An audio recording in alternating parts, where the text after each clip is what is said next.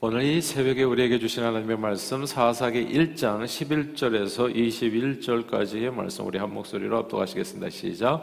거기서 나아가서 드베리 주민들을 쳤으니 드베리 본 이름은 기야 세벨이라. 갈렙이 말하기를 기라 세벨을 쳐서 그것을 점령하는 자에게는 내 딸 악사를 아내로 주리라 하였더니 갈렙이 아우 그나스의 아들인 온니알이 그것을 점령하였으므로 갈렙이 그의 딸 악사를 그에게 아내로 주었더라. 악사가 출가할 때 그에게 청하여 자기 아버지에게 밭을 구하자 하고 나귀에서 내림에 갈렙이 묻되 내가 무엇을 원하느냐 하니 이르되 내게 복을 주소서. 여호와 아버지께서 나를 남방으로 보내시니 샘물도 내게 주소서 하매 갈렙의 윗샘과 아랫샘을 그에게 주었더라. 모세의 장에는 겐 사람이라 그의 자손이 유다 자손과 함께 종려나무 성읍에 올라가서 아랏 남방의 유다 홍무지에 이르러 그 백성 중에 거주하니라. 유다가 그의 형제 시몬과 함께 가서 스바스에 거주하는 가나안 족속을 쳐서 그것을 진멸하였으므로 그 성읍의 이름을 호르마라 하니라. 유다가 또 가사 및 그 지역과 아스글론 및 그 지역과 에그론 및 그 지역을 점령하였고 여호와께서 유다와 함께 계셨으므로 그가 산지 주민을 쫓아내었으나 골짜기 주민들은 철병거가 있으므로 그들을 쫓아내지 못하였으며 그들이 모세가 명령한 대로 헤브론을 갈라에게 주었더니 그가 거기서 안악의 세 아들을 쫓아내었고 변형한 자손, 은 예루살렘에 거주하는 여부스 족속을 쫓아내지 못하였으므로 여부스 족속이 베냐민 자손과 함께 오늘까지 예루살렘에 거주하니라. 아멘. 어, 지금은 딸이 매우 귀한 세상입니다. 옛날 농경 사회에서는 힘쓰는 아들들이 부모님을 죽을 때까지 의지할 부모님들이 죽을 때까지 의지할 든든한 대상이 옛날에는 이제 아들들이었죠. 근데 지금은 살가운 딸들이 부모님이 노후에 훨씬 큰 도움이 된다는 사실을 알게 된 겁니다. 그래서 딸을 둔 부모는 딸 덕에 이제 비행기 여행하다가 이제 이렇게 어, 정말 공중에서 이렇게 하나님을 맞이하게 되지만 아들일 경우에 있어서는 이제 자식 얼굴도 보기 힘든 세상이다. 뭐 이렇게 이런 얘기들이 있는 거죠. 이런 사회 분위기 속에서 딸 둘을 가진 사람들은 이제 금메달, 딸, 딸 아들 순서면 은메달, 반대로 아들만 둘이면 이제 노메달이다. 뭐 이런 심한 우스갯소리도 이제 나오게 된 겁니다. 아, 그러나 과거의 딸은 그다지 반가운 존재가 아니었습니다. 그래서 딸과 관련된 속담들도 이제 서운한 내용들이 과거에는 되게 많았었던 거지요. 딸은 출가 외인이다. 이 정도는 그저 그저 우리가 그저 이렇게 이렇게 잘 뭐, 그다음 그다지 큰 부담 없이 받아들일 수 있는 어, 말인데 이런 말들도 있었죠. 딸, 딸은 두 번 서운하다. 태어날 때 서운하고 시집갈 때 서운하고 딸 삼형제를 시집 보내면 집에 도둑이 안 든다라는 속담도 있었어요. 딸을 기르고 시집 보내는 것에는 많은 돈을 들어서 그래서 돈, 돈 들여서 시집 보내고 나면 이제 살림에 도움이 안 되는 거죠. 그리고 시집 가서까지도 딸들은 친정집에만 오면 무엇이나 가져가기 때문에 이제 아는 살림이 없어가지고 딸 셋에 그만 집안 살림이 거덜나서 도둑들 일이 없어진다는 조금 이렇게 우픈 그런 속담입니다. 딸 삼형제를 시집 보내면 집에 도둑이 안 든다.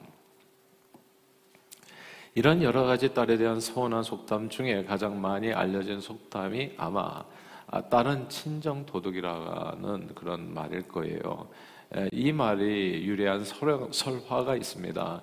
옛날에 풍수지리로 유명한 해주 사람 유씨라는 분이 계셨는데 시집간 딸 하나와 아들 두 형제가 있었습니다. 딸은 아버지가 위독하다는 말에 우연히 친정에 왔다가 아버지가 아들들만 모아놓고 하시는 유언의 말씀을 엿듣게 되지요. 근처에 명당 자리가 있는데 어, 자손이 큰 벼슬을 할 수 있는 좋은 자리니까 그 땅을 사서 묘자리를 삼아 주면 좋겠다라고 하는 아버지 유언이었던 겁니다.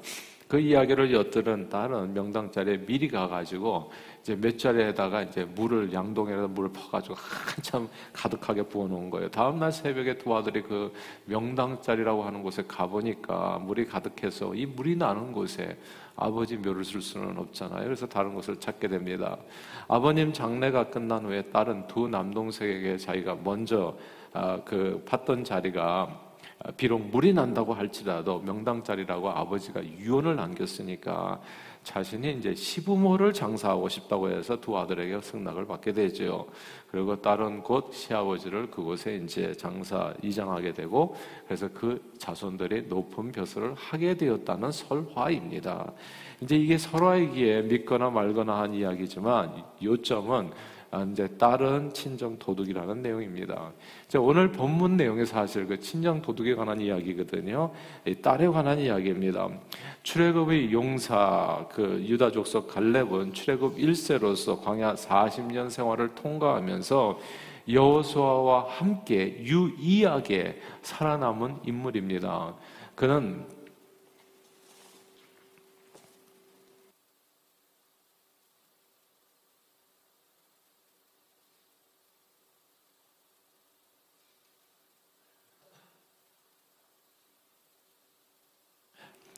그는 85세의 나이에도 믿음이 약해지지 않고 헤브론 땅을 정복하겠다고 여호수아에게 이제 요구를 합니다. 그래서 그 땅에 거하는 거대한 아낙 자손들이죠. 그 아낙 자손들을 물리치고 팔레스타인이 중심이 될 만한 이 가나안 땅을 차지하게 됩니다. 이제 그 유다 족속이 이제 나중에 그게 이제 어, 예루살렘을 포함한 이제 그게 어, 말하자면 이스라엘을 대표하는 그 어, 땅이 되는 것이죠. 근데 이 계속된 이 정복 전쟁에서 갈렙은 드빌 땅을 쳐서 취하는 자에게 딸 악사를 주겠다고 공언합니다. 그리고 그 땅을 점령한 온니엘에게 딸 악사를 아내로 주게 되지요. 그런데 이렇게 시집을 가게 된 딸이 자기 아버지께 밭을 구하자고 남편과 상의한 끝 후에 아버지 갈렙에게 청하는 내용이 사실 오늘 본문 15절 말씀입니다. 사사기 1장 15절 말씀 한번 같이 읽어볼까요? 시작. 이르되 내게 복을 주소서 아버지께서 나를 남방으로 보내시니 샘물도 내게 주소서 하매 갈렙이 윗샘과 아랫샘을 그에게 주었더라. 아멘. 이게 이제 다른 이제 친정 도둑이라는 그 말과 이제 연결해서 말씀을 나누는 건데요. 어, 여기 이제 시집을 보냈어요. 시집을 보내는데 아버지 살림을 또 챙겨서 가는 거예요, 이 딸이.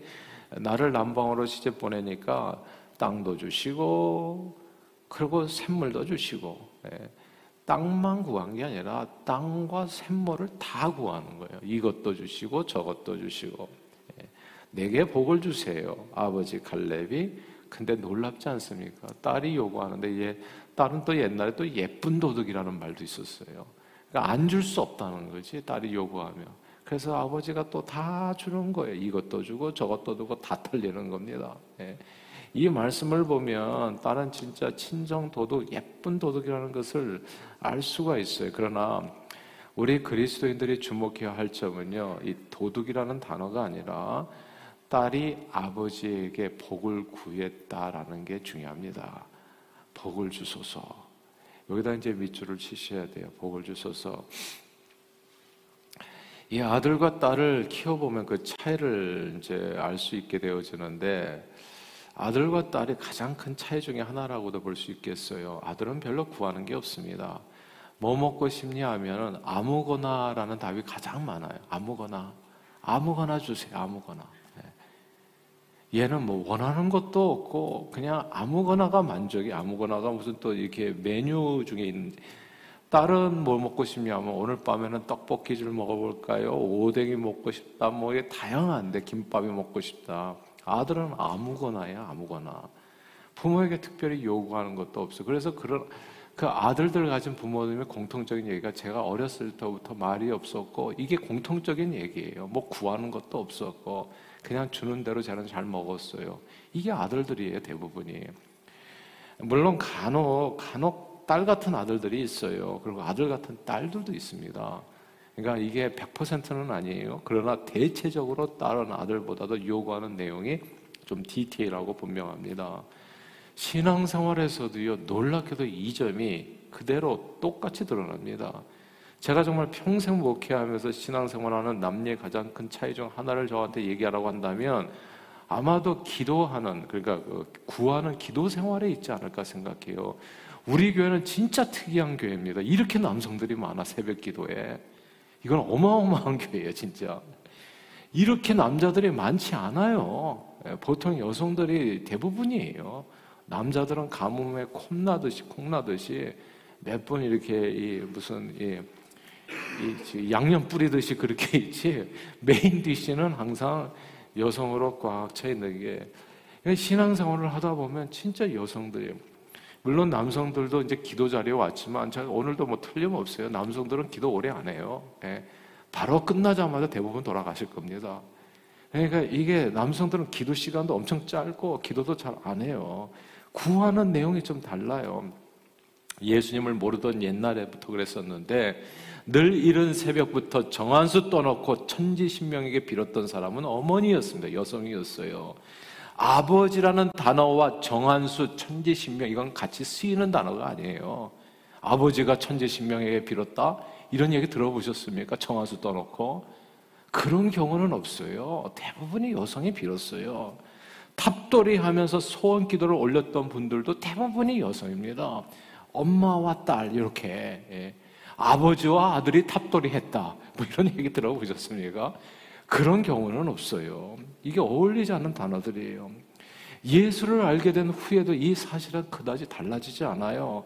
새벽 기도회와 모든 기도회 여성의 숫자는 압도적으로 많습니다. 우리 중보기도 팀이 있어요. 중보기도 팀에 남녀 차별이 없어요. 남자도 다 가실 수가 있어요. 근데 남자가 한 분도 없어요. 중보기도 팀에. 네. 놀랍지 않습니까? 딸은 도둑이 아니에요. 딸은 아버지에게 구하는 사람이지. 예? 구하는 사람이라, 구하는 사람. 아들은 안 구해. 놀랍지 않아요? 신방을 가서요, 기도 제목을 물어보면, 남성들은 대개가 아내한테 얘기합니다. 아, 저, 제 아내가 그죠. 예.